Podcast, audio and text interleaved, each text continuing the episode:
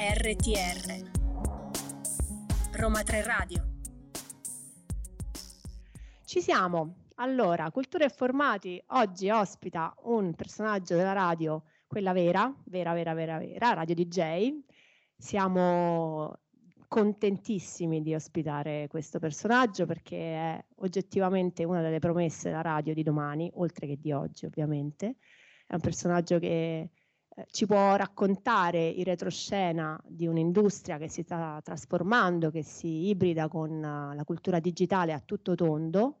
E eh, ho chiamato accanto a me Elisa Lancia di Roma 3 Radio eh, che ovviamente rappresenta l'altra anima della nostra università, l'anima che mette le mani eh, sui dischi, che mette le mani nella musica, che mette le mani diciamo in pasta nell'industria e nella eh, negli studi eh, in pratica proprio della comunicazione. Quindi oggi conduciamo questa lezione insieme. Lisa è una nostra studentessa di informazione, editoria e giornalismo, si è appena laureata in lingue, quindi diciamo che eh, è un gradino avanti a, agli studenti di cultura formati che sono studenti triennali, ma sostanzialmente eh, diciamo è una di voi e, e, e, anche una diciamo delle più interessanti speaker di Roma 3 Radio. Quindi a me il compito di guidare questo percorso e di accogliere il nostro ospite. Direttamente da Radio DJ con il suo tour in giro per le università italiane, ecco a voi Wad!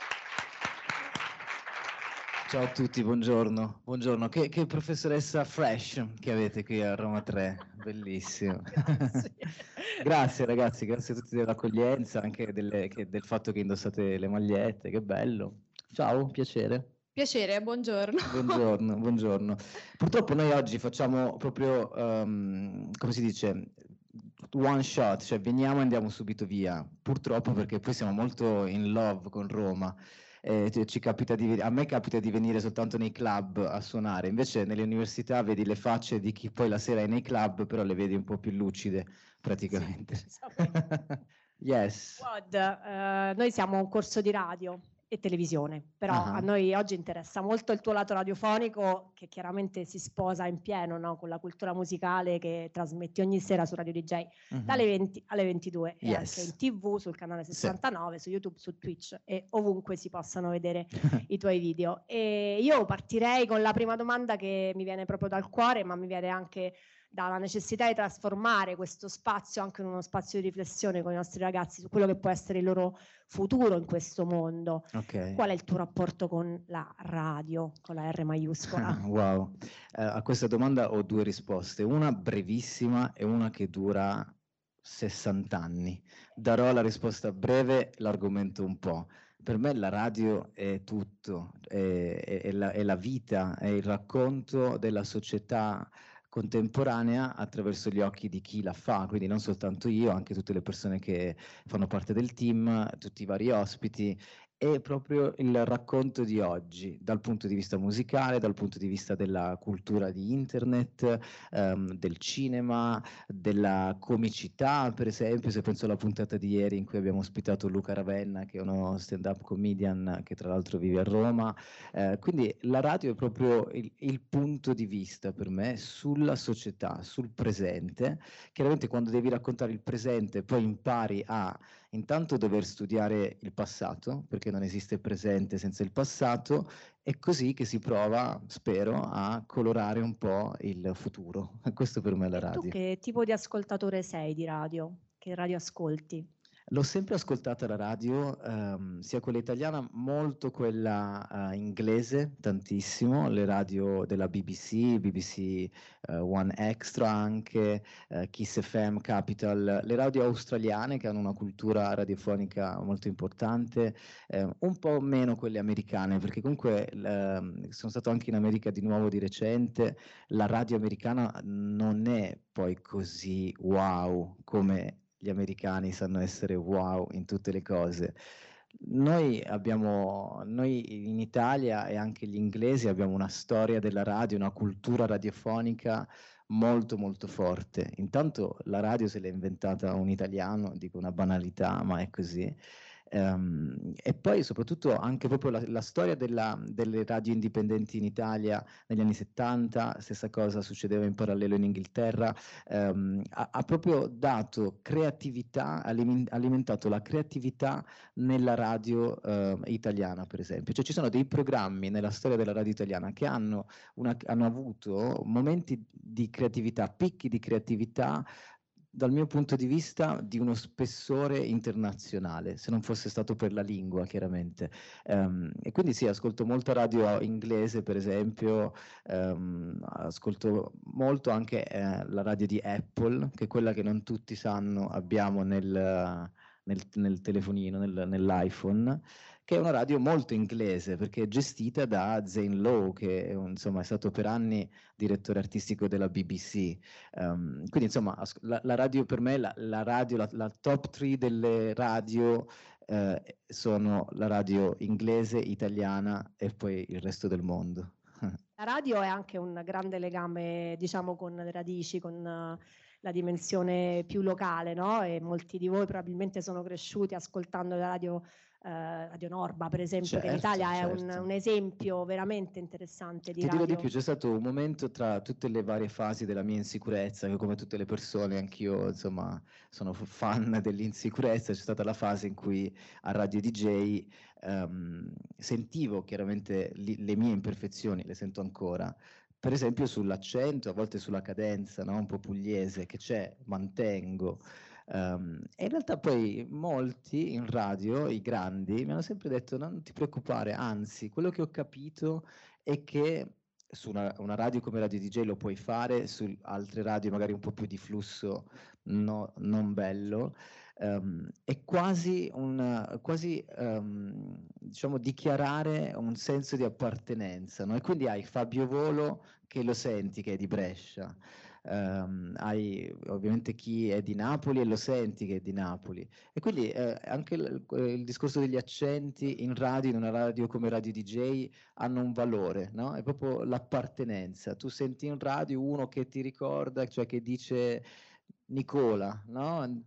ci sta, no? ti, ti, fa sentire parte proprio della, della famiglia. Un elemento no? certo identitario senso. molto forte esatto. che ricorre. Un'altra piccola curiosità che però appunto secondo me c'entra molto con questo discorso è se eh, mettiamo insieme mh, mm, le piattaforme di streaming audio e la radio, vediamo che coprono due esigenze diverse no? delle persone. Una è quella diciamo, dell'ascolto on demand di quel brano particolare, anche un po' della scoperta, e dall'altro il senso un po' del racconto del, del quotidiano, del presente, delle culture che, che hai tu diciamo, appena, appena citato. Ma secondo te eh, come conviveranno queste due dimensioni nel futuro? Nel senso che i dati, gli studi, io sono un po' pallosa in questo e, e studio tanto, studio tanto queste cose, ma mh, diciamo sapere che ci sei tu nella radio di oggi e di domani mi fa sperare bene nel fatto no, prof, che così mi emoziona troppo mi fa sperare bene perché sei uno che può trasformare diciamo questa passione per il mezzo in un, diciamo, in un coinvolgimento per le generazioni di domani e soprattutto per gli ascoltatori dopodomani perché tu hai un sacco di fan piccolini, proprio piccolini piccolini che la radio non la conoscono, non la conoscerebbero se non ci fossi tu. Quindi secondo te come la vedi da qui a dieci anni il rapporto fra radio e piattaforme, quanto si possono ibridare le due cose, quanto la radio nonostante gli attacchi, perché di questo si parla poi, eh, ha una forma di resistenza eh, continua a questo tipo di trasformazioni digitali. Come la pensa Ward? Allora, intanto la radio tra i mezzi di comunicazione è quello più antico più antico della televisione, chiaramente più antico di internet, più antico di, dello streaming ovviamente, però um, ha superato varie fasi, no? uh, quello della televisione, la fase della televisione uh, commerciale, uh, la radio c'è sempre stata, è riuscita a superare quel periodo e a rimanere viva. Um, la, la, fase dello streaming, la, la streaming era che stiamo vivendo, sembra spaventare molto, cioè questo quesito me lo pongono spesso. Un po' mi, insomma, mi, mi, riempie di orgoglio perché mi fa sentire un po' come fossi il segretario delle Nazioni Unite, no? che deve, deve risolvere. Deve, esatto, io non, non, lo so, però mi accorgo che comunque c'è ancora molto fascino per lo strumento radiofonico, perché la, la radio um, ha una magia che Spotify, che le piattaforme, che YouTube, che Twitch non potrà mai avere. Loro hanno un altro tipo di magia, un altro tipo di codice, un altro tipo di linguaggio, ma la radio affascina le persone. Um, molti dicono i giovani non ascoltano più la radio, chiaramente alcuni dati dicono anche questo. Io però sono, ho proprio un'intolleranza un po', un alle graminacee e alla parola giovani. Queste sono le mie due intolleranze, mi vengono proprio le allergie quando sento queste parole, perché la, non, non divido il mondo tra giovani e meno giovani, ma tra un ascoltatore mi disse una volta, mi perdonerà la prof, il mondo lo dividi tra curiosi e vecchi di merda. E, e, e questi, questi, ultimi non, hanno, non sono necessariamente anagraficamente vecchi, la radio è la curiosità e la curiosità c'è soprattutto in alcune fasce d'età e quindi io mi accorgo che nelle università, quasi tutte le università hanno una radio universitaria, um, chi fa Twitch alla fine spesso utilizza il linguaggio radiofonico, banalmente cuffia, microfono, e, e speech, um, e quindi cioè, la radio c'è, um, su Spotify c'è, molti, che ne so, mi capita di incontrare persone che hanno visto un pezzettino del programma programma su TikTok a volte non collegano nemmeno, non sanno, per, anche per via della soglia di attenzione bassissima che abbiamo, n- non realizzano che, quello, che quella sia una trasmissione radiofonica, però comunque la stanno vedendo, la stanno sentendo e quindi quello è un ascoltatore. La radio sta, uh, la, la radio è fluida e quindi sta seguendo l'evoluzione tecnologica, ma c'è tantissimo, secondo me c'è molto di più di quando era l'unico strumento assieme alla televisione. È chiaro che prima c'era solo la radio e quindi le canzoni le potevi ascoltare solo lì, praticamente le potevi scoprire solo lì, quindi è cambiata anche un po' la funzione che la radio ha, non è più soltanto un mezzo di scoperta, è un mezzo anche di celebrazione di successi, di nuovi artisti, di community, di piccole community che a volte sono molto importanti su Spotify o su TikTok, ma il pubblico mainstream non le conosce. Penso a Rondo da Sosa, per esempio, o Alessia Lanza. Sono due nomi molto molto importanti nella loro verticalità, ma il mainstream non, non, sa bene, non conosce questi nomi e la radio serve anche a questo, serve a celebrare il successo di uh, personaggi e di storie così. Sì, e poi serve a celebrare il suono. Tu hai un programma che è costruito sonoramente come veramente un, un'opera, no? per cui ogni volta eh, quando ascolti WOD ascolti un insieme di, di fonti sonore che si, si, accavallano, si interfacciano, che ti stimolano. E se ascoltate WOD in podcast, eh, dove le canzoni non ci sono, eh, vi viene voglia di ascoltare le canzoni, perché quella è anche no, la funzione che, che, si è inventata la radio di, diciamo, di, di, trovare delle forme di fruizione diverse, ma che poi di fatto facciano ritornare al, al, programma e a quello che sostanzialmente racconta, cioè la musica. Poi c'è Elisa adesso. Sì, poi ci sono io e comunque ero d'accordissimo sul fatto che la radio ultimamente negli ultimi anni è fruibile anche attraverso i social e permette appunto a personaggi come Alessia Lanza di essere, eh, di arrivare anche al pubblico mainstream, come hai detto tu. Io invece vorrei tornare un attimo sull'elemento identitario che avete accennato prima, perché volevo sapere eh, quanto è importante eh, crearsi un'identità personale per lavorare appunto nel mondo della radio e dello spettacolo in generale. Allora, le radio come radio DJ vengono definite dagli esperti personality station, cioè sono radio di personalità, è una radio di programmi dove eh, chi fa il programma ha un colore chiaro, esplicito, fortissimo. Secondo me non ce ne sono altre nel mondo um, così importanti, fatte così come Radio DJ, ma non lo dico per essere autoreferenziale, lo pensavo prima da fuori, lo penso ora da dentro, lo penserò quando mi cacceranno, cioè è un pensiero che, che mantengo perché è, è, una personality station ma molto molto personality, cioè senti proprio l'anima di chi fa il programma. Ehm, e questo è molto importante come definire la propria personalità io non lo so, perché io sono uh, diciamo di terza generazione no, rispetto a, agli altri e quindi arrivo in una Disneyland radiofonica in cui ci sono i giganti della radio. Um, quello che ho fatto e che faccio è intanto di uh, predicare il verbo dell'understatement, perché è un attimo sentirsi personalità, no? Una personalità. E non mi sento una personalità e in questo cerco sempre di fare un autocontrollo no? su di me, per esempio cercando di non util- utilizzare quasi mai l'io radiofonico che eh, spesso ehm, dal mio punto di vista crea un distacco con il pubblico. Per io radiofonico intendo um, che ne so, Alessandro Cattelan che racconta di aver accompagnato suoi, sue, le sue figlie a scuola. Lo fa Alessandro Cattelan, è perfetto perché è una celebrity, la gente è interessata a, a questo, è giusto, è una personality. Lo fa lui, no? dico uno a caso, dal mio punto di vista perde tantissimo di qualità perché è un, è un altro livello no, della conversazione. Ecco, io sono lui, cerco di non, non pormi come fossi una personalità, no? Faccio un programma in cui chiaramente cerco di mettere il mio colore. Eh, secondo me per definire un po' sempre meglio la propria personalità serve avere un colore chiaro, cioè Um, intanto il magenta, che è un colore che ci segue sempre nelle grafiche, eccetera, è un colore secondo me bellissimo. Um, poi anche il colore, cioè chi, chi, sei tu che fai quel programma? Sei quello che uh, racconta le novità, sei quello che racconta le novità nella musica, nella internet culture, uh, nel cinema, in Netflix, quindi sei quel tipo di personalità è il contenuto, dal mio punto di vista, che definisce la personalità, o quantomeno io a quello lavoro, ci provo.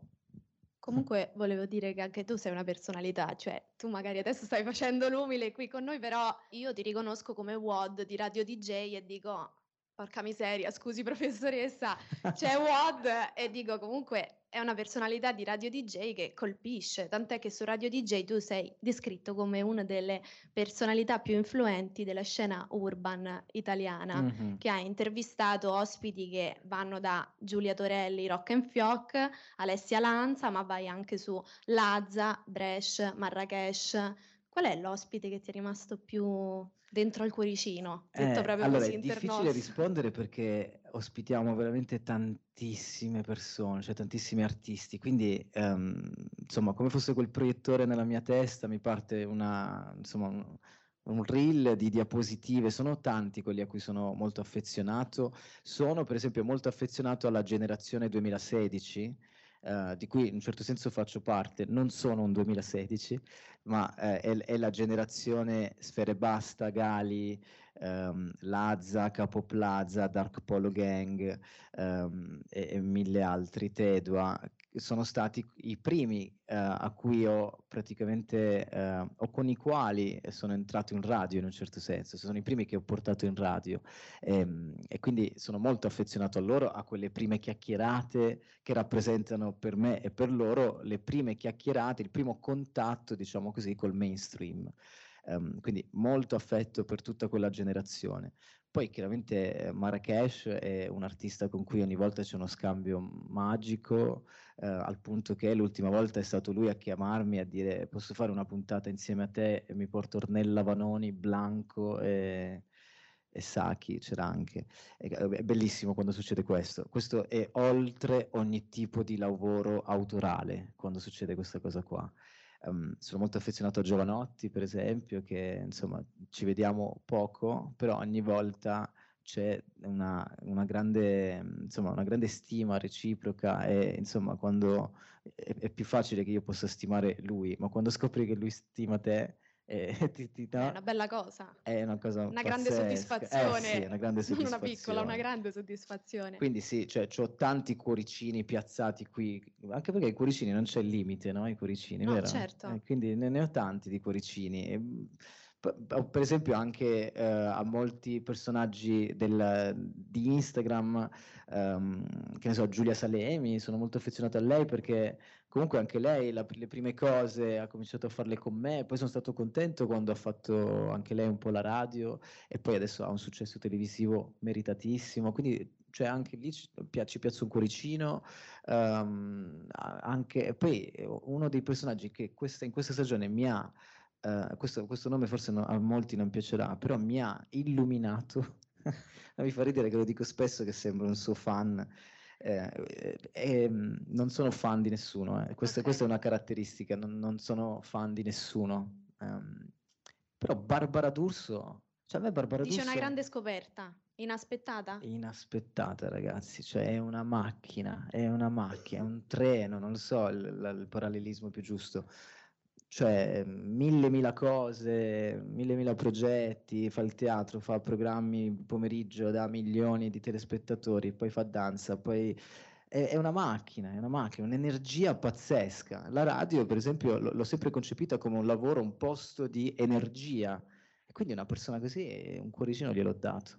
Hai fatto bene, sono d'accordo. Ma invece io, sbirciando un po' sulla pagina Instagram di- del programma Say What, ho visto che hai intervistato pure Wando. Ah sì, sì. un È stato anche da poco- noi a Roma 3 Radio, è stata Ah, un'esperienza... eh sì, perché lui vive a Roma. Eh sì, vive a Roma. Te Ah. come ti sei trovato con Wando? Scusate, piccola curiosità.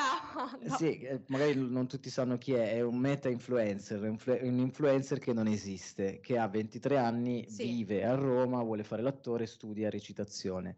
Ehm, sono molto affasc- affascinato dal mondo dell'intelligenza artificiale, un po' spaventato, ehm, però quando è utilizzata in questo modo, in maniera molto creativa, ehm, mi sembra simpatico. Seguivo da diverso tempo Lil Michela, che è questa meta influencer, virtual influencer americana, seguitissima in America, fa eh, lavori con Louis Vuitton, con Calvin Klein, quindi insomma, e non esiste, questa è la cosa pazzesca.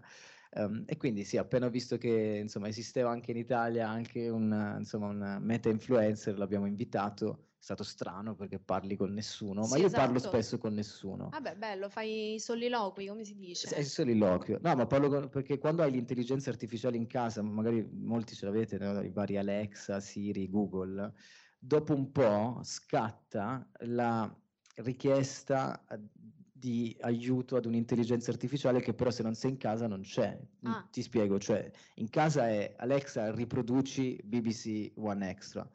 Quando vado in macchina a volte mi capita tipo Alexa, ma Alexa non c'è. Quindi lo potresti fare anche qua, tipo tra un po' sentiremo Alexa e poi... No, scusate. Esatto. Alexa, riproduci un applauso di Roma 3. Funziona. Bello, eh, funziona, questo sì.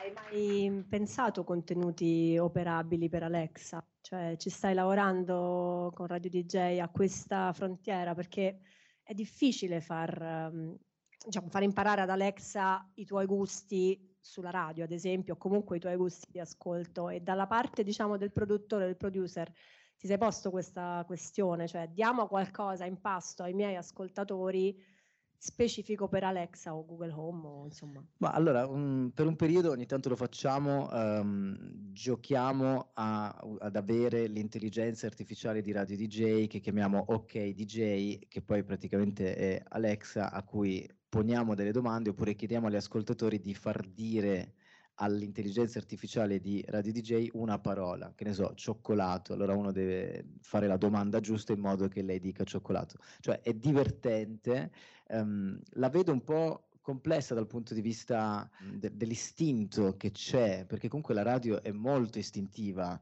ehm, e Alexa o l'intelligenza artificiale ad oggi, per quanto possa sembrare ehm, istintiva, in realtà non lo è perché c'è prima un lavoro di programmazione. Ehm, c'è stato proprio durante la puntata con Wando un, um, un informatico, lo chiamo così come lo chiamerebbe mio nonno, eh, che ha prodotto per noi eh, la nostra intelligenza artificiale, cioè un chatbot eh, a cui f- poni una domanda e ti risponde un po' come se fossi io, quindi utilizzando delle parole inglesi a caso, questa è la cifra stilistica. Eh, esiste, esiste, eh, è carino, carino. Cerco di, ehm, insomma, di rapportarmi all'intelligenza artificiale un po' come ho fatto e faccio con il mondo degli NFT che abbiamo raccontato, però si capisce che non è tutto ehm, wow, no? C'è qualcosa che non è ancora chiaro, che viene ancora un po' sfocato nella fotografia. Però sì, è molto interessante utilizzare l'intelligenza artificiale, visto che l'intelligen- l'intelligenza naturale è un po' scarseggia dalle mie parti. Ma no, no, no. Allora, io avrei una domanda e credo che questa sia una curiosità un po' di tutti. Come ti sei approcciato tu la prima volta alla radio? Cioè, qual è stata la tua prima volta e come ci sei arrivato al mezzo radiofonico? Allora, io sono di un paese in provincia di Bari che si chiama Altamura. e, a un certo punto, Altamura è una città ehm, insomma, che ha anche una parte storica, no? E, e, di fronte alla cattedrale, nella piazza del Duomo della città, a un certo punto uno mi dice, ma sai che lì c'è una radio? Ehm, che io ovviamente sapevo esistesse la radio, però non, non, mi ero mai avvicinato più di tanto. Eh, entriamo e c'è questo signore robusto eh, che, che, parlava, una voce molto impostata. Insomma, lì c'è stato un po' l'effetto cupido perché eh, immaginare questo signore lì in quella stanza parlare a chissà quante persone eh, mi ha fatto proprio innamorare di, quello, di quella cosa lì, cioè di quell'idea, esatto, di parlare da una stanza in una città e chissà quante persone possono ascoltarti. E questa è la magia della radio. E poi eh, ancora di più quando non ti si vede. Noi siamo anche in tv, però comunque trattiamo la televisione eh, cioè non è un programma televisivo, quindi per noi la TV sono delle camere che ci seguono, però poi siamo molto naturali, non, non è televisione, è, è, radio ripresa, no? E, insomma, quindi ci possono senti vedere, ma non è un programma televisivo. E quindi lì mi sono proprio innamorato e l'ho sempre fatta. Um, in tutti i vari passaggi diciamo, della vita, ehm, ho sempre avuto la radio come una mia passione personale, ancora è così cioè non la considero un lavoro. So che quando dico questa cosa qua eh, fa fa un po' strano, no? sembra un po' appunto quello che vuole fare l'umile per forza, ma io no, non la considero un lavoro, cioè di tutte le cose che faccio, le due ore eh, di radio sono la parte meno lavorativa della mia giornata, è proprio mm, amore. Ma infatti credo che l'obiettivo più o meno di tutti sia quello di eh, riuscire a fare della propria passione un lavoro, quindi credo che questo tu ci sei riuscito, ci sia riuscito appieno? Ah, ehm, più che altro è, è quello che mi, mi, accorgo in questo tour nell'università che è la cosa che interessa di più agli studenti, e cioè come si ottiene il dream job, cioè come si arriva a fare il lavoro dei sogni non lo so ragazzi, non vi darò la risposta a questa domanda perché non lo so, spero di non deludere le aspettative, ma sicuramente una strada potrebbe essere avere un sogno, arrivi a, al tuo dream job se hai un dream. Quindi prima, la prima cosa da individuare probabilmente è il sogno, no? la tua passione, la devi coltivare, la devi allenare, la devi studiare, devi studiare, devi studiare. E sembra ehm, insomma anche un po' patetico dirlo in una università, però è molto importante studiare sempre, anche quando sei lì che la fai, eh, non c'è mai un punto di arrivo, no? Ehm, poi è chiaro che c'è la componente fortuna che, che, che, che è quella che, io rappresento, però eh, insomma studiare, allenarsi, individuare la propria passione. Um, oggi ospitando vari TikToker e vari personaggi della generazione Z mi accorgo che la passione non è il primo goal che cercano di fare, il primo goal è la visibilità, è uscire per strada e avere le foto o essere chiamati da un brand di moda a, all'evento. Poi c'è eh, la ricchezza, e però non è mai la soluzione quella. In tutti i settori, tutti i settori ehm, visibilità, fama e soldi non sono mai la risposta alla domanda come potrò fare nella vita quello che sogno di fare. Quello che sogni di fare potrai farlo se hai un sogno. Devi individuare quel sogno e basta. E invece l'arrivo a Radio DJ com'è stato? facevo una cosa in televisione, eh, prima su Sky e poi su Italia 1 da autore.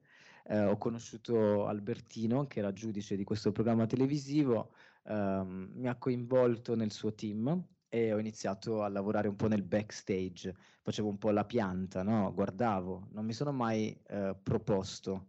Questo uh, mi capita spesso di dirlo, cioè non ho mai alzato la mano né da Albertino né da Linus, non gli ho mai detto io faccio la radio, Sai perché ti dico questo? Perché sempre quella generazione Gen Z, bla bla bla, che ospitiamo quotidianamente, alla seco- alla, a volte alla seconda, spesso anche già alla prima, la cosa che fanno è, anch'io voglio farlo. Cioè, è un po' come eh, quello che gioca a calcetto qua vicino, in Viale Ostiense, ci sarà un campo di calcetto, che va uh, allo stadio della Juve, entra in campo, va dall'allenatore e dice, posso giocare? è, un approccio secondo me sbagliato perché eh, le cose le devi anche un po' meritare, no? in un certo senso, le devi anche un po' guadagnare sul campo e quindi non, mai, non mi sono mai proposto per fare cose. Um, eventi, um, forse è anche un po' il trovarsi Uh, nel posto giusto, al, al momento, momento giusto, giusto, anche un po' quello. Cioè la componente, e non lo dico per essere umile, però esageratamente umile, però la componente culo eh, c'è, è chiaro che c'è, eh, ed è forse l'unica cosa per la quale non serve studiare, cioè se, poi per tutto il resto serve. Ero lì, mi hanno proposto di eh, condurre One Two One Two prima, si era creato un vuoto in One Two One Two, ho cominciato a farlo su Radio DJ, poi ora lo faccio il weekend su M2O e poi visione di Linus di propormi un programma tutto mio con uh, questo nome che è pazzesco per me se lo dicessi a quel bambino che era andato in quella radio in Piazza Duomo ad Altamura non ci crederebbe. E, e quindi così, wow, dream. Wow, gang, gang dici sempre gang. Esatto, yes. Una curiosità, ma l'isola dei pupazzi esiste? Eh, esiste, eh, sì, esiste. E dacci na- le coordinate geografiche perché noi ascoltiamo però poi non sappiamo. È nata da poco l'isola dei pupazzi, mi diverte molto perché ci permette intanto di creare eh, a livello proprio di fantasia nella mente degli ascoltatori uno spazio parallelo, no? un metaverso. E in questo metaverso ospitiamo uh, vari creator uh, um, che hanno delle challenge, quindi è divertente, ma è nata da poco, ma tipo tre settimane. Uh, sì, siete tutti invitati sull'isola dei pupazzi, accogliamo tutti, potete anche viverci se volete, c'è spazio. Ma c'è troviamo anche i Muppet? A proposito dei, cioè, allora adesso, adesso, la stiamo popolando, la stiamo popolando di pupazzi. Per ora c'è un vero pupazzo customizzato da un artista. E, e poi sì, l'idea è di proprio metterci anche altri pupazzi. Cioè, poi pupazzo è proprio una parola bella. È bellissima. Pupazzo nasce da, uh, da Albertino che eh, ci prendiamo in giro così. Lui prende in giro me per come mi vesto e dice che mi vesto a pupazzo. Ah. Lui per me è sempre stato il sindaco di Pupazzopoli Torna tutto nella Torna vita. Tutto. L'idea del, um, di fare il programma Terrazza Martini a Milano?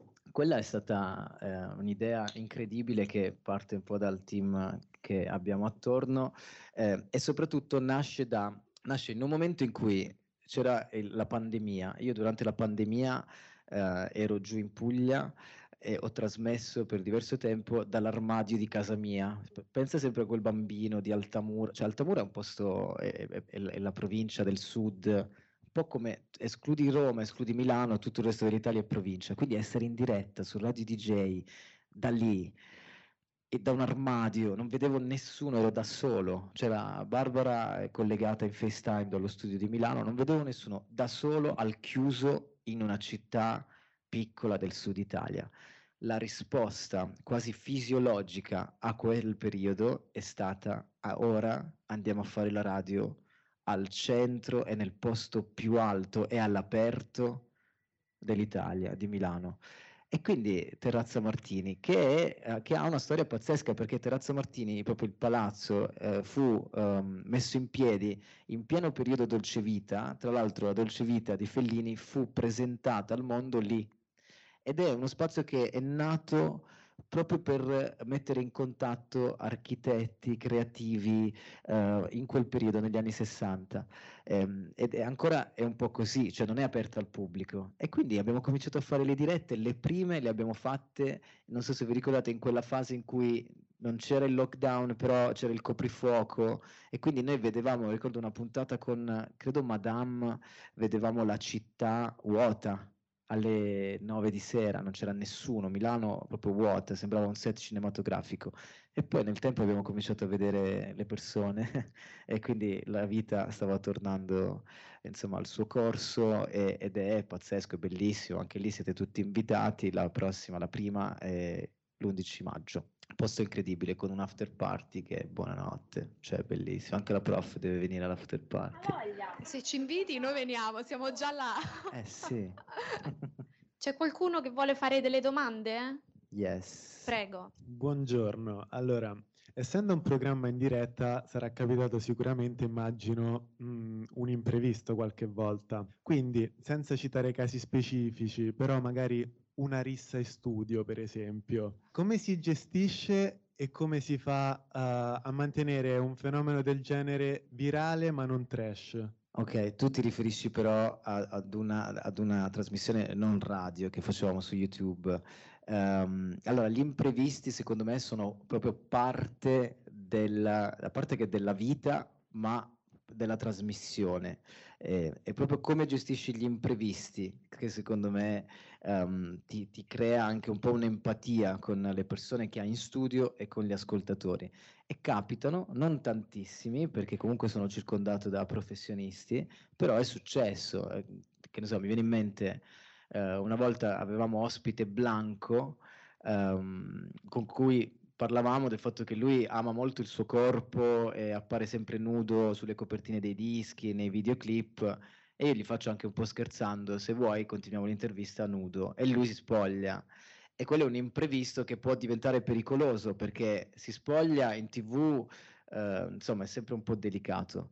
Poi l'avevamo proposto anche a Malena e, e da lì era ancora più rischioso. Questo tema delicatissimo, però è un po' appunto che, che se, lo, se, lo, fa l'uomo è ok, se lo fa la donna non è ok però questa è un'altra parentesi molto delicata. Eh, quello è stato un imprevisto bello, con un esito eh, positivo. Um, oppure una volta mi è successo che ero in diretta e si spegne il mixer del fonico e, e, e, mi dicevano vai, vai, parla. E ho parlato tipo, mi ricordo tipo 13 minuti, 14 minuti. Però è stato bello perché comunque eh, io credo che agli ascoltatori piaccia eh, questa umanità, no? eh, ogni tanto uscire dal, dallo schema piace. Poi noi siamo qua praticamente più fuori dallo schema che dentro, un, o quantomeno siamo dentro un nostro box. Eh, quindi sì, imprevisti parecchi, succede, non tantissimi, secondo me è, è, è, come impari da solo a gestire l'imprevisto che fa del programma un programma, oh, un minimo penso attraente. Mm. Grazie. Ma io lei la conosco, ma io ti sento sempre alla zanzara. io ti sento anche. Che bello. Tra l'altro io conduco anche un programma, Radio Radio, non so se la conosci. Ah, fantastico, ok. E appunto sono una tua fan, perché ti sento su Radio DJ e una delle cose che mi ha colpito di te è la tua voce. Te lo devo proprio dire. La tua voce questa suadente, Grazie. molto suadente e volevo chiederti appunto se tu hai lavorato sulla voce, cioè se hai lavorato, ho sentito prima che dicevi che assolutamente avete mantenuto a Radio DJ la particolarità non del dialettale, però della cadenza.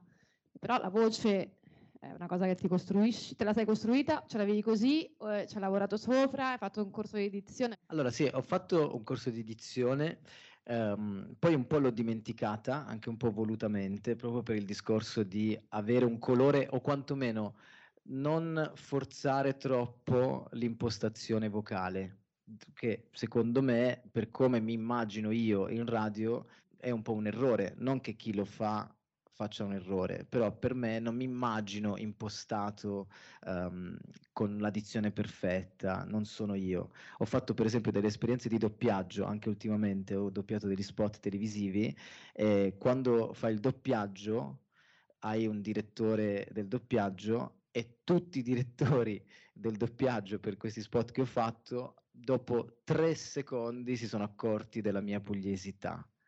Perché chiaramente il doppiaggese è proprio una lingua a parte, è una lingua perfetta, perfetta al punto anche da stare male. Io conosco, che ne so, Shade, non so se avete presente. Shade fa anche il doppiatore, è un rapper. Lo conosco da prima che facesse il doppiatore ed era una persona. Quando è diventato un doppiatore è cambiato molto perché perché ti parla in maniera super perfetta, ti inibisce quasi per, come, per, per quanto è perfetto. E, però sulla voce io non ci lavoro, io credo che la magia, e forse è brutto dirlo e svelare il segreto, credo che la magia sia il microfono. banalmente, cioè credo, questa um, sintonia tra uh, la voce e l'amplificazione della voce, cioè in un mondo ideale, un po' metaverso, a me piacerebbe andare in giro, parlare con le persone col microfono così e con, con delle casse. Però posso dire una cosa, secondo me la tua mh, eh, competenza di ascoltatore fa molto del tuo modo di fare radio, anche nella voce. Cioè tu ascolti tanta radio, ascolti radio da quello che dici ottima, cioè fatta a dovere Yes. e questo si sente, cioè si sente indubbiamente, per cui ascoltare aiuta a imparare a parlare, cioè la, la- la pratica dell'ascolto. implicitamente. Cioè- ah no, la pratica dell'ascolto è fondamentale, sia delle altre radio e questo è un consiglio che mi hanno sempre dato e che giro a chi vuole fare radio, anche autoascoltarsi. Cioè non c'è una puntata del programma che io non ascolti il giorno dopo. Cioè se non l'ascolto è perché non va l'app. non c'è una puntata che non ascolto, ma non per, per sentirmi figo, oh wow, per, eh, per misurarmi, no? Anche per ehm, capire cosa secondo me ha funzionato di più, cosa meno, quell'errore, eccetera. Quindi riascoltarsi per chi fa radio è fondamentale. Poi, per esempio, Cruciani, con cui tu lavori, eh, gli ho sentito dire ehm, che lui non si riascolta mai. E secondo me lì fai proprio la differenza tra un modo di fare radio e l'altro modo di fare radio. Io ascolto tanto Cruciani, però il mio, per esempio, è la radio anche è molto estetica, no? E come diceva la prof prima, puntiamo, per me la trasmissione radiofonica è un disco, è una canzone di due ore, eh, con i jingle, con le basi, con eh, le cose che dico, con i messaggi degli ascoltatori. Chi fa radio e non si riascolta, tipo Cruciani, ha un altro tipo di estetica, cioè che è l'antiestetica, cioè non, che cazzo di radio è? Non è una radio, è uno che parla, poi è un genio nel contenuto, però nella forma e nella confezione eh, quasi non la definiresti radio. Semplicemente l'estetica non è un valore per quel programma. Cioè, Per quel appunto, programma non lo è, Non certo. c'è, non c'è Però, quella ricerca. Tornando a quello che dicevo prima, nella storia della radio italiana, non volevo dissare Cruciani, però nella storia della radio italiana è proprio lì che noi siamo sempre stati bravi. Cioè, in Italia c'è un- tutto un lavoro, una cultura della radiofonia, anche lato tecnici, fonici, creatori di jingle, creatori di strumentali, la confezione. Siamo stati maestri in questa cosa qua. Siamo quello stati che- artigiani e abbiamo costruito, diciamo, un artigianato d'eccellenza in questo Esatto. senso, che poi è A diventato livello industria. mondiale, a livello Sì, sì, mondiale sì, questa cosa qua. d'accordo. E prima di dare la parola a lei, che sta, ha alzato la mano prima, volevo chiederti appunto un punto di vista su appunto la dimensione professionale produttiva, no? Tu ti circondi di veramente tanti professionisti di questo tempio della radiofonia che è Radio DJ. A livello di genere, l'incidenza delle donne su produzione, su lato costruzione sonora, perché il tuo programma è proprio un'eccellenza da questo punto di vista eh, e anche un po' un'eccezione. perché- Prof, lei è troppo gentile con me. No, troppo sono, gentile. sono sincera, assicuro. Allora, io sono circondato da donne. Barbara è la regia del programma e in Italia penso che ce ne, siano, ce ne sia un'altra, credo, su RDS, che è un'altra donna. Ah, Cruciani è la regista. Cioè, ehm, sono circondato da donne, un po' per caso, un po' perché credo davvero nel, nel mettere davanti la qualità artistica prima che l'identità sessuale. E quindi poi mi ritrovo chiaramente a lavorare con delle donne con tutte le difficoltà che questo ha. Eh, però insomma sì, è un programma circondato da donne, sull'isola dei pupazzi ospitiamo tante creator, eh, cerchiamo sempre di bilanciare anche gli ospiti, non per forza sempre maschili, il sistema discografico italiano è molto maschile, quindi la musica al 90% è fatta da purtroppo, no? Anche forse le immagini che vedete su, eh, ci sono insomma molti artisti, molti maschi, quello, quello non tanto lo puoi cambiare, però puoi aiutare anche, puoi dare spazio ad artisti, ehm, a, a- donne che fanno la musica, a creator. Ieri sera per esempio abbiamo ospitato una ragazza napoletana che vive a Londra, molto brava. Ehm, non lo faccio per, eh, per un trofeo, per ricevere un quals- quasi, non so, un, un trofeo, sai che adesso ci sono vari premi, anche noi siamo stati nominati ai Diversity Awards l'anno scorso, ma non lo faccio per arrivare a quello, cioè non mi interessa sventolare la bandiera eh, dell'inclusività tanto per, cioè lo faccio perché ci credo, è così. Ehm, e ho capito che quando parli in radio, ok, parli, però se vuoi raccontare la società devi anche ascoltare. E quindi se eh, devo parlare di diversità, se devo parlare di disabilità, allora ospitiamo chi vive quei disagi sulla propria pelle, se dobbiamo parlare di razza e di inclusione, eh, bisogna ospitare chi, ehm, chi segue e chi, ehm, chi lavora in quel senso, uguale dal punto di vista religioso, non è facile perché lo stai facendo su una radio mainstream, quindi sono argomenti delicatissimi che però spesso ci piace affrontare, ovviamente alternandoli alla, alla leggerezza che eh, il, il, pop eh, richiede, come giusto che sia. Però insomma è un po' la nostra missione e sottolineo non ce lo chiede nessuno, cioè non c'è nessuno che ci chiede di fare questo. Sarebbe più facile per noi fare come fanno molte radio, magari di flusso, eh, il, la classica domanda eh, ti piace di più l'acqua frizzante o l'acqua naturale, manda un messaggio al. Eh, boh, proviamo, puntiamo a colorarlo diversamente questo mondo. Tu dicevi che il primo passo è trovare una passione comunque, eh, mo- che molto spesso viene messa in secondo piano rispetto alla questione visibilità. Ma eh, a questo proposito, parlando proprio, mh, diciamo, ai fatti, ecco, al giorno d'oggi eh, ho notato che molti speaker giovani comunque partono effetti- effettivamente anche da TikTok o come influencer, anche per esempio il caso di RDS Next, eccetera. E quindi ehm, ai fatti, quanto conta effettivamente la visibilità sui social per questo mestiere? Cioè, eh, ancora prima effettivamente di studiare eh, per fare questo, ecco. Ok, chiaro. È difficile rispondere a questa domanda perché ehm, non so se ti riferisci alla visibilità di chi fa la radio o alla visibilità del contenuto. Se parli della visibilità del contenuto, stai parlando con la persona giusta, perché quello che noi proviamo a fare every day, cioè mettere al centro il contenuto. Se invece ti riferisci all'influencer che nel dubbio tra fare la televisione, il teatro, il cinema, che non sa cosa fare, ma vuole, ha questa fame di fama, allora quello è un altro capitolo che non conosco, non, ho, non l'ho letto. Mi capita spesso di, insomma, di sentire, come ti dicevo prima, di influencer che mi dicono anche io voglio fare la radio e voglio fare un podcast, perché molte persone mettono la radio um, tra le cose da fare per arrivare magari alla televisione. Um, io ho fatto poche cose televisive, ma io so che non è il mio, cioè non, non la so fare, non è la mia cosa. Eh, invece molti utilizzano la radio per fare la televisione. Um, oppure molti utilizzano la radio, RDS Next, per esempio, per far fare qualcosa a, agli influencer che se no non hanno niente da fare.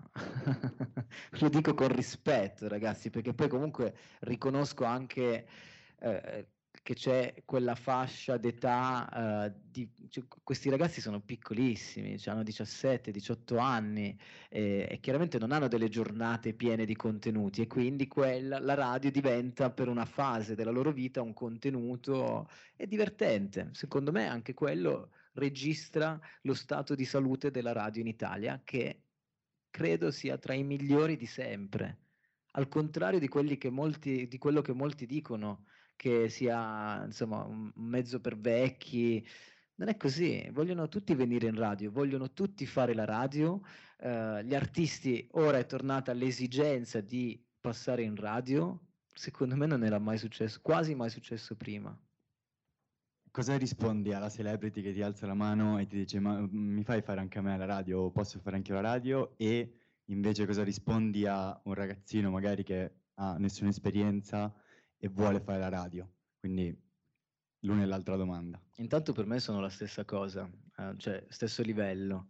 Eh, mi, mi, piace molto l'idea di avere attorno a me persone che possano crescere con me, ehm, perché ehm, quantomeno alla mia generazione è successo di non avere un grosso supporto dalle generazioni precedenti e io invece quello che vorrei fare e che vedo che molti artisti, per esempio, di questa generazione stanno facendo, è dare spazio alle nuove generazioni, ehm, aiut- aiutare chi, le, diciamo, le next generations a fare questo che io faccio oggi. L'isola dei pupazzi, che fa ridere detta così, ma è un po' questo, no? È un, è un territorio di creatività dove chi vuole cimentarsi con la radio inizia a capire i tempi, inizia a capire quando parlare, cosa dire, non è sempre, cioè non otteniamo sempre un risultato bellissimo, però è, è un esercizio che va in quella direzione, cioè nel supporto delle nuove generazioni. Dalle generazioni precedenti si impara tanto, però secondo me è arrivato anche un momento, e io rappresento la generazione di mezzo, io sono un millennial, no? è arrivato un momento in cui bisogna un po' stoppare col passato, eh, perché hanno rotto le scatole, perché, eh, perché, se, perché, le generazioni precedenti ora sono nella fase di vi, lascio, vi lasciamo questo mondo distrutto, dovete, dovete risolvere tutti i problemi voi, dovete fare fattura, mentre noi abbiamo guadagnato in nero per anni, ci siamo comprati case, eccetera. Voi non diventerete ricchi mai, voi non riuscirete mai a comprarvi case, eh, no? E quindi è giusto che ora si crei un, un distacco col passato, secondo me. Eh, lo so che ne faccio, se sembro quasi un politico in questa cosa, però ne faccio anche un motivo politico, è così. Cioè, è anche per questo che non si crea un rapporto tra le generazioni, perché viviamo ancora con quella sottomissione quasi figlio-padre che ormai basta, andiamo a vivere da soli in un certo senso. E quindi io quello che vorrei fare, quello che faccio quotidianamente è dare spazio al nuovo. Cioè uno dei messaggi, uno dei motivi per cui nasce il programma, credo sia scritto anche nella quarta di copertina, no, però il concetto era, ed è sempre stato e sempre sarà, non avere paura della novità, non avere paura della novità. Le generazioni precedenti hanno paura della novità nella musica, nella politica, hanno paura della diversità. E io vorrei, nel mio piccolo, rappresentare il contrario, cioè accogliere la, la novità, supportare la novità, supportare la diversità. Questo era d'applauso però ragazzi, secondo me. Hai detto adesso che bisogna dare spazio eh, alla novità poi hai detto prima de, del mainstream e della curiosità. Io vedo un botto sulle radio, tipo per esempio che ci sono un botto di artisti che proprio non vengono menzionati, che sfondano solo su SoundCloud, poi tipo dopo vengono ascoltati. Logico, magari tipo dopo eh, possono piacere o meno, però cioè proprio vengono nominati. Sono troppo particolari, tipo per esempio c'è artisti tipo Scarlord, Zillagami che io non li ho proprio mai sentiti menzionati. Non so te. Ho capito, capito la domanda. Ehm, intanto lo scenario è, dal punto di vista discografico, no? tipo, cioè parli di canzoni, lo scenario è di un periodo storico in cui vengono pubblicate migliaia di canzoni ogni settimana, c'è proprio un overshare di musica, quindi è difficilissimo che tutte queste canzoni abbiano spazio. L'altro giorno leggevo che ci sono 38 milioni di canzoni su Spotify che hanno zero play, cioè non si è ascoltata nemmeno la persona che l'ha fatta quella canzone, no? E, e, quindi viviamo un po' in quel periodo, cioè tantissima musica, um, però da quel punto di vista eh, noi facciamo un lavoro che va proprio in controtendenza, no? Cioè nell'airplay radiofonico italiano ci sono delle canzoni, solitamente la top 40.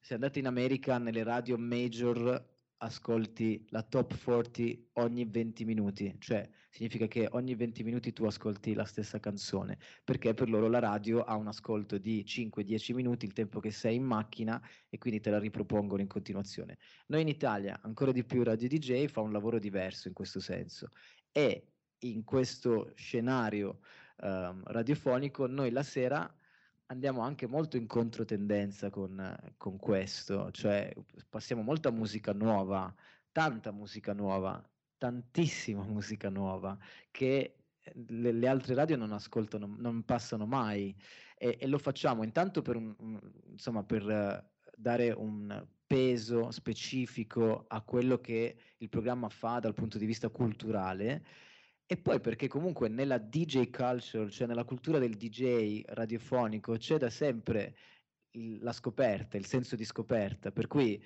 quando noi suoniamo per primi Anna, Rove, non lo so, Shiva um, e mille, mille altri esempi che ti potrei fare, um, e poi le altre radio iniziano a passare quella musica, diciamo che un po' questa cosa ti appaga in un certo senso, cioè ti, ti fa sentire un po' trendsetter, che poi non è che col trendsetter ci paghi le bollette, eh? cioè non è che sei trendsetter, allora questa cosa ti ripaga da un punto di vista, diciamo, economico. È, proprio nella DJ culture, cioè il DJ ha da sempre questa attitudine di voler scoprire, di voler mettere le canzoni prima uh, degli altri. E questo è un gioco che noi facciamo quotidianamente, quindi chiaramente i nomi che hai citato Um, adesso non ho ben presente, ma sicuramente non, cioè, è difficile anche oggi definire una canzone radio friendly, perché c'è talmente tanta musica, la gente fa la musica soprattutto per Spotify, soprattutto in alcuni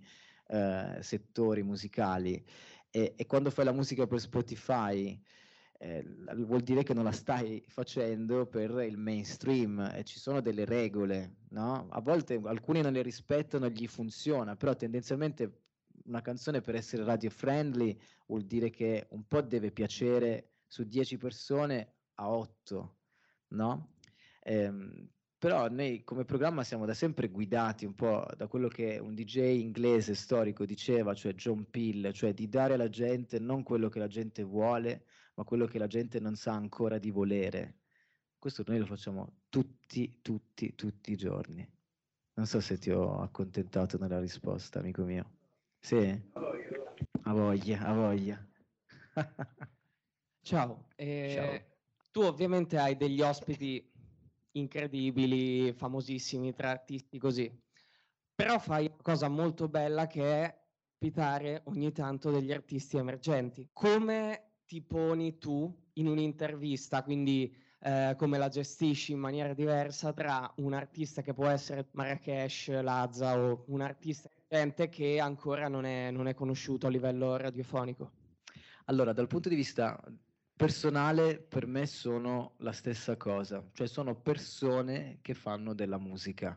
Prima dicevo non sono fan di nessuno, ma perché non sono veramente fan di nessuno. Cioè sono fan al massimo della canzone che un artista produce, di quel momento di genialità che l'artista ha avuto, sono fan di quel momento lì, perché è quella canzone che serve a me per colorare, per dare il colore al programma. Io sono fan della creazione, del contenuto, non di chi lo fa. Lo so che questo è un pensiero anche un po' antistorico, perché viviamo nell'epoca in cui la maggior parte delle persone sono fan dell'artista e non dell'arte che produce. Nel mio caso è il contrario. E quindi se analizzi questo algoritmo, metto tutti in maniera orizzontale, che non vuol dire che li metto su un letto da morto, ma nel senso che c'è un rapporto orizzontale con tutti quanti, anche con le grandi star. Um, proprio perché non sono fan, non, non, non, le nostre interviste non sono da fanboy uh, che incensano no, il, l'ospite di complimenti, eccetera, è un, è un rapporto frontale un, un, una, un dialogo, no? una chiacchierata come stiamo facendo noi oggi qui. Um, ho, ho, l'ho sottolineata più volte questa cosa dell'essere fan della canzone e non dell'artista, perché se no poi il, il contrario scompiglia un po' tutti gli equilibri e quindi quando non sei fan della canzone ma dell'artista dimentichi anche di capire la canzone, di capire poi il vero messaggio. Cioè, non è che tutti gli artisti sono artisti, so che sembra strana come frase, eh? molti e la maggior parte secondo me sono artisti, sono persone più che altro a cui è riuscito un momento arte. ok, poi ci sono gli artisti artisti, Marrakesh è un artista artista, però non, ho mai, non, cioè non l'ho mai vissuta con sottomissione, eh, non mi sento né inferiore né superiore a, a, a chi fa la musica, questo è un po' il concetto, proprio perché non sono fan di nessuno, cioè non ho alcun tipo di fanatismo per nessuno, con alcuni c'è dell'amicizia, um, ho, però per esempio di molti non mi interessa neanche avere il numero per farti capire, no? Non mi interessa andarci a cena, perché comunque gli artisti, l'artista per definizione è una persona depressa, frustrata, in questo periodo storico ancora di più perché hanno a che fare con dei numeri che possono vedere loro dallo smartphone. E quindi la maggior parte degli artisti italiani, ma i più grandi a cui puoi pensare, eh, non, cioè non, è gente felice, non è gente con cui si sta bene, è gente che a volte ha dei momenti di genio. È quello che mi interessa. Grazie. Prego. Allora, ti ringrazio per uh, tutto il lavoro che fai per uh, la cultura urban, per uh, promuoverla in, in, Italia e già dai tempi di Pop TV.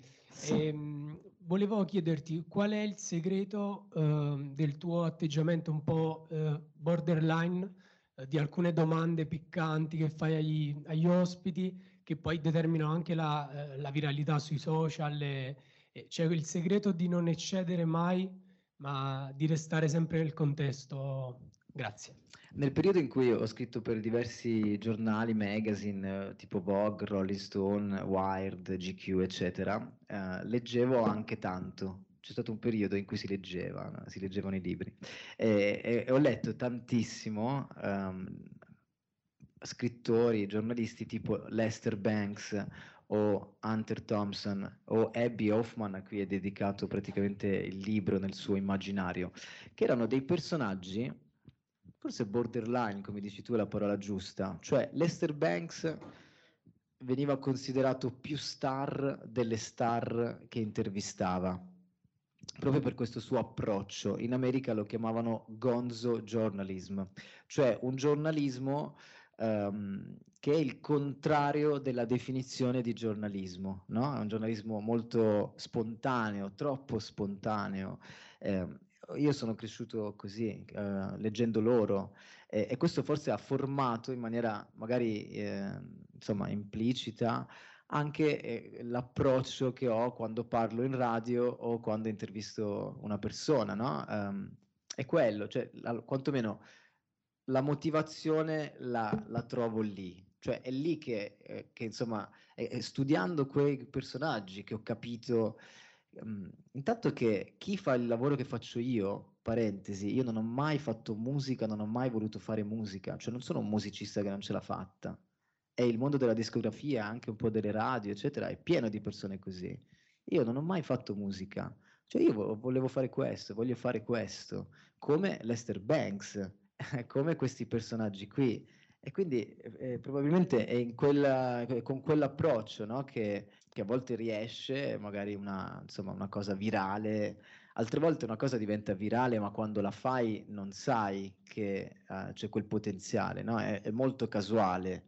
Um, poi oggi diventa virale per la maggior parte o il trash o le lacrime patetiche forzate, no? E questo è un tema molto complesso che un po' mi, mi colpisce molto ultimamente, cioè quasi che preferisco il trash, il meme stupido alla comunicazione, um, cioè quando vedo gente che piange nelle stories per esempio, ho un po' di difficoltà a quel tipo di comunicazione lì poi mi è capitato due settimane fa, però, che, che in diretta Nitro, ascoltando una sua canzone, si è commosso. E lì sentivo la verità. Forse è anche un po' un pregiudizio che ho nei confronti delle stories, perché la storia la stai facendo, cioè se stai piangendo la puoi anche eliminare. Se la stai pubblicando è una scelta. Però vabbè, questo è un altro, si chiama paranoia mia. allora, io avrei due domande, una uh-huh. più tra virgolette personale e l'altra più tecnica. La prima è che prima hai fatto riferimento al fatto di studiare, studiare, studiare, però eh, tu hai fatto un percorso di studi specifico per quello che volevi fare sin da bambino o hai fatto qualcos'altro? E la seconda riguarda la grafica con cui, tra virgolette, ti presenti. Cioè ti fai aiutare o è una cosa che deriva dalla tua personalità? Anche per esempio il colore, l'hai deciso tu per un motivo o han- okay. te l'hanno detto? Allora, i miei studi sono scienze politiche, scienze politiche, relazioni internazionali e studi europei, si chiamava così. Quindi niente a che fare con la comunicazione, uh, però sono molto fan del, dell'università. Cioè uno dei motivi per cui stiamo facendo anche questo tour è un po' per vedere anche le città più belle d'Italia e anche perché proprio mi manca anche, no, la dimensione universitaria. Sono molto fan dell'università. Uh, ultimamente mi appare sempre su Instagram, nei reel, un personaggio che prima o poi conoscerò eh, e farò arrestare, che è questo ragazzo che dice, con un accento anche del sud, che dice, ma voi, ma perché andate all'università? voi venite con me a Dubai con i bitcoin, eh, voi, se fai l'università guadagnerai 1500 euro, se vieni con me mandi messaggi in chat, qualcuno l'ha visto? Avete presente, no? Mi fa impazzire, mi fa impazzire, perché è proprio il contrario di quello che, cioè della verità poi alla fine, esiste una verità a volte no? oggettiva. L'università ti forma, l'università ti crea delle strutture mentali, anche di ragionamento, di analisi di quello che hai attorno e quindi anche nel fare poi alla fine la radio, però aver studiato sociologia all'università o quell'esame di storia contemporanea ti aiuta tanto, non lo sai ma ti aiuta. Sono molto, eh, insomma, da sempre un sostenitore del tutto serve, anche studiare una cosa che pensi che non ti serva in quel momento ti serve, è così. E quindi vabbè, tutto sto pippone per dirti che ho fatto scienze politiche.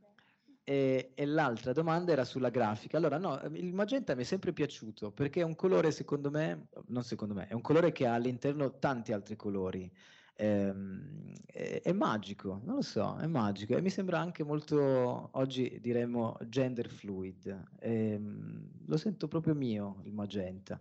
Poi invece dal punto di vista grafico, tecnico, ci sono persone che lavorano alla grafica, persone molto brave, chiaramente. Le maglie, per esempio, sono fatte da, dal brand di Gue, Um, che si chiama State of Mind, così le potete rivendere su Vinted.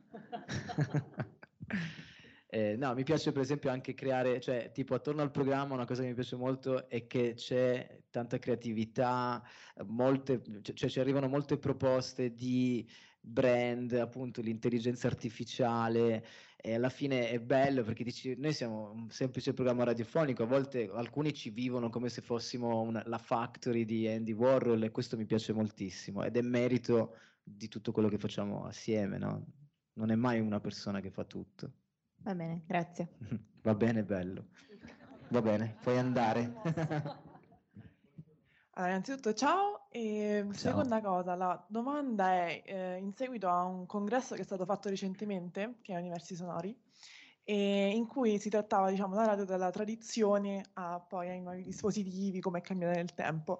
E si è scoperto grazie a Spotify, quindi un dispositivo molto recente, ehm, che la radio è un software, quindi grazie appunto a qualcosa di moderno eh, si è dato, mh, si è risposto a qualcosa di tradizionale, di quasi, non ti dico arcaico, però insomma eh, storico. Mh, in base ai tuoi studi radiofonici, sì. c'è qualcosa a cui hai dato risposta ora, grazie ai nuovi dispositivi, grazie a quello che è stato inventato, grazie ai nuovi media, alle nuove piattaforme eh, Twitch? Ehm, sì che magari prima era più difficile da comprendere. Oh, tu l'hai capita? non l'ho capita, sono in buffering. No, allora, sicuramente è una domanda molto bella. Vorrei capire che cosa ti, cioè, che cosa ti interessa davvero in questa domanda. Cioè, se, se, capisco meglio la società oggi che c'è un internet più diffuso, no? Ehm, sì, nel senso, sia in base magari al mm, pubblico da raggiungere, Okay. Quindi magari ecco con i nuovi dispositivi. Quindi analisi dei dati, analisi dici? dei dati, sì, e anche diciamo eh, altri elementi proprio di mh, mm, ecco, capire cosa piace alla gente, capire eh, il momento in cui dire determinate cose. Ok, ok, ora ho capito, mm. perfetto, ora ho capito. Scusa, eh, ci ho messo un attimo. Eh, allora, dove capisco la maggior parte delle cose, il posto in cui capisco la maggior parte delle cose dal punto di vista musicale, culturale, è e la prof non sarà d'accordo, la discoteca, cioè il mondo del club. È d'accordo, prof? Per esempio, stasera sono al The Club, ogni mercoledì, per esempio, sono al The Club di Milano. Um, lo faccio perché lì capisci tante cose, lì capisci sia dal punto di vista musicale le canzoni che funzionano, quelle che non funzionano, quelle che hanno un tipo di, insomma, di effetto sulle persone, um, capisci cosa alle persone interessa davvero di te perché vengono a chiederti di quella cosa che hai detto in radio e voi se frequentate i club sapete quanto siamo veri di notte dopo due drink. Ehm, quindi il mondo del club è un posto per me necessario. Durante la pandemia ho sofferto un po' perché mi mancava e non era per motivi economici, mi mancava perché c'è proprio uno scambio di energie fortissimo e ti ho citato una cosa che è tutto fuorché digitale. Um, l'analisi poi di dati, di momenti, di views, di play, ovviamente va fatta, va considerata, cerco però di equilibrarla con la vita là fuori, che non definisco vita vera, perché anche quella digitale è vita vera, però cerco sempre di mantenere un balance tra le due cose. Se sei troppo sui numeri, troppo sui dati, troppo sulle analisi, le statistiche, gli insight, impazzisci un po', perché perché intanto poi sono gli sguardi delle persone, cioè siete voi qui che per me, insomma, siete molto più importanti di un grafico che mi arriva via mail, no? Che vedo, ti sei emozionata con questa risposta? No? Io? Non hai sentito un po' un brivido? Sì, no, sono proprio lungo la spina dorsale totalmente. Quindi sì, cioè, ok l'analisi dei dati, ok analizzare quello che fai dal punto di vista digitale, tecnico e tecnologico, però è molto importante per me questa cosa qua, il club stasera, gli eventi, il festival, la festa di Radio DJ, è un momento in cui lì capisci davvero, cioè è lì che capisci cosa alle persone piace. Io sono d'accordo perché si chiama osservazione partecipante. Cioè, tu stai studiando le persone che sono i diretti fruitori del tuo lavoro, della tua musica, di quello che proponi e hai dei feedback uh, umani. Certamente gli algoritmi sono importanti, ma gli algoritmi li hanno inventati a Napoli negli anni Ottanta facendo le cassettine, se avete visto Mixed by sì, Harry. noi abbiamo anche ospitato Harry, quello vero, eh, è incredibile. È un personaggio incredibile. Storia pazzesca. Libri da leggere interessantissimi, però la cosa che dici mi torna e mi torna anche nella storia della radio perché eh, diciamo il selector e la, l'idea di mandare in onda i brani a ripetizione a un certo lasso di tempo è nata osservando le persone che andavano al jukebox in un locale e non le persone, gli avventori, osservando la cameriera che stava lì tutto il giorno e ogni tot andava a rimettere la stessa canzone. E lì si è accesa la lampadina a quel diciamo, direttore artistico di una radio nel Nebraska che ha detto negli anni 50, oh qua c'è un'idea per la radio. Eh sì, no? è Quindi, molto importante cioè è molto importante l'energia delle persone, lì che si capisce davvero, secondo me e secondo la prof.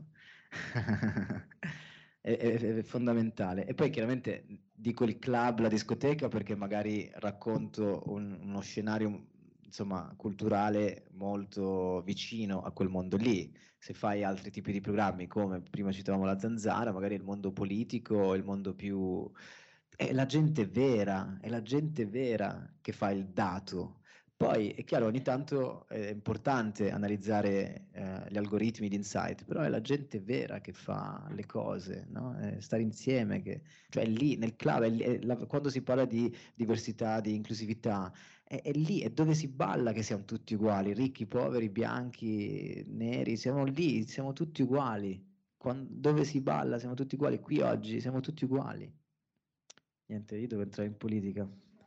Volevo fare una battuta, hai detto dove si balla ed è subito d'argento, amico. amico. certo, Quindi... certo. È così, è un posto magico dove si balla. Viene, viene, spesso demonizzato, però è un posto molto importante il dance floor, il club. Che poi a livello internazionale, non lo so, penso in Italia si ascolta, vai in discoteca e c'è una tipologia, un genere preciso che passano come musica discoteca. Vai in Spagna, ad esempio, trovi Rosalia, certo. J Balvin, quindi altri generi. Ma certo, ma perché è... cioè, quello che hai appena detto è che la musica è cultura, è... sembra banale, ma spesso in Italia viene un po' vista come marginale la musica, invece nessuno meglio di un artista ti racconta la società in cui vivi. Uh, c'era Chuck D dei Public Enemy che in una canzone diceva il rap è la CNN del ghetto. Cioè se tu oggi vuoi raccontare le periferie di Milano, non devi chiedere al giornalista di Sky, devi chiedere a Rondo da Sosa. Devi, è lì che capisci che hai la fotografia più nitida della realtà, è la musica. Ci sono altre domande? Ho un paio di domande. La prima domanda, come è nato questo progetto? Cioè, da, da, cosa è nato? Uno. E due, tu eh, hai mai pensato di fare altro integrando con la radio? Ok, ti rispondo a ritroso perché poi mi dimentico le domande. Allora, faccio già altro, come ti dicevo prima, cioè nella mia giornata la radio è la cosa meno lavorativa che faccio. Ehm, faccio cioè ho le giornate molto piene. Um, sia in ambito radiofonico perché ho, dei, ho altri ruoli all'interno della radio ehm, e poi tutta una serie di altre attività. Um, perché facciamo questo tour per vedere te, cioè per vedere le persone e abbiamo voluto uh, in maniera uh, forte non fare un tour per vendere cose. Abbiamo fatto un libro, ma non abbiamo fatto questo tour per presentare il libro, per uh, vendere copie. Um, le t-shirt abbiamo voluto regalarle, um, proprio perché è importante no? l'approccio cioè l'attitudine, è l'attitudine che crea l'atmosfera delle cose, secondo me. Per cui è importante, è importante che sia chiaro a noi eh, questo da sempre, cioè eh, la, essere real no? nelle cose. Quindi abbiamo voluto fare questo giro nelle università, un po' perché c'era richiesta, e poi però perché è bello, perché è bello stare insieme, cioè è bello vedersi, è bello parlare un'ora a Roma e ora torniamo in radio, almeno noi arricchiti di cose e di aver conosciuto persone nuove tipo te.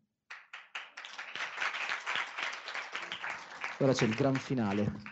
Intanto esatto. un, un, grazie a, a Wad e a tutta la squadra. Grazie, grazie a voi. Veramente. Grazie, a voi, grazie anche Elisa grazie che, grazie voi che ci, ha, ci, ha, portato in questa... Sì, un applauso anche a Elisa. Brava. è, è, doveroso.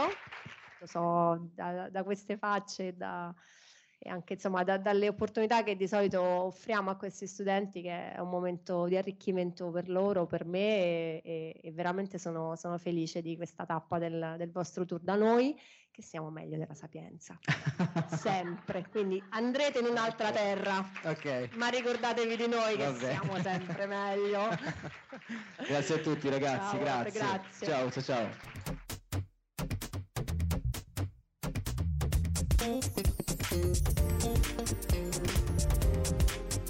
RTR Roma 3 Radio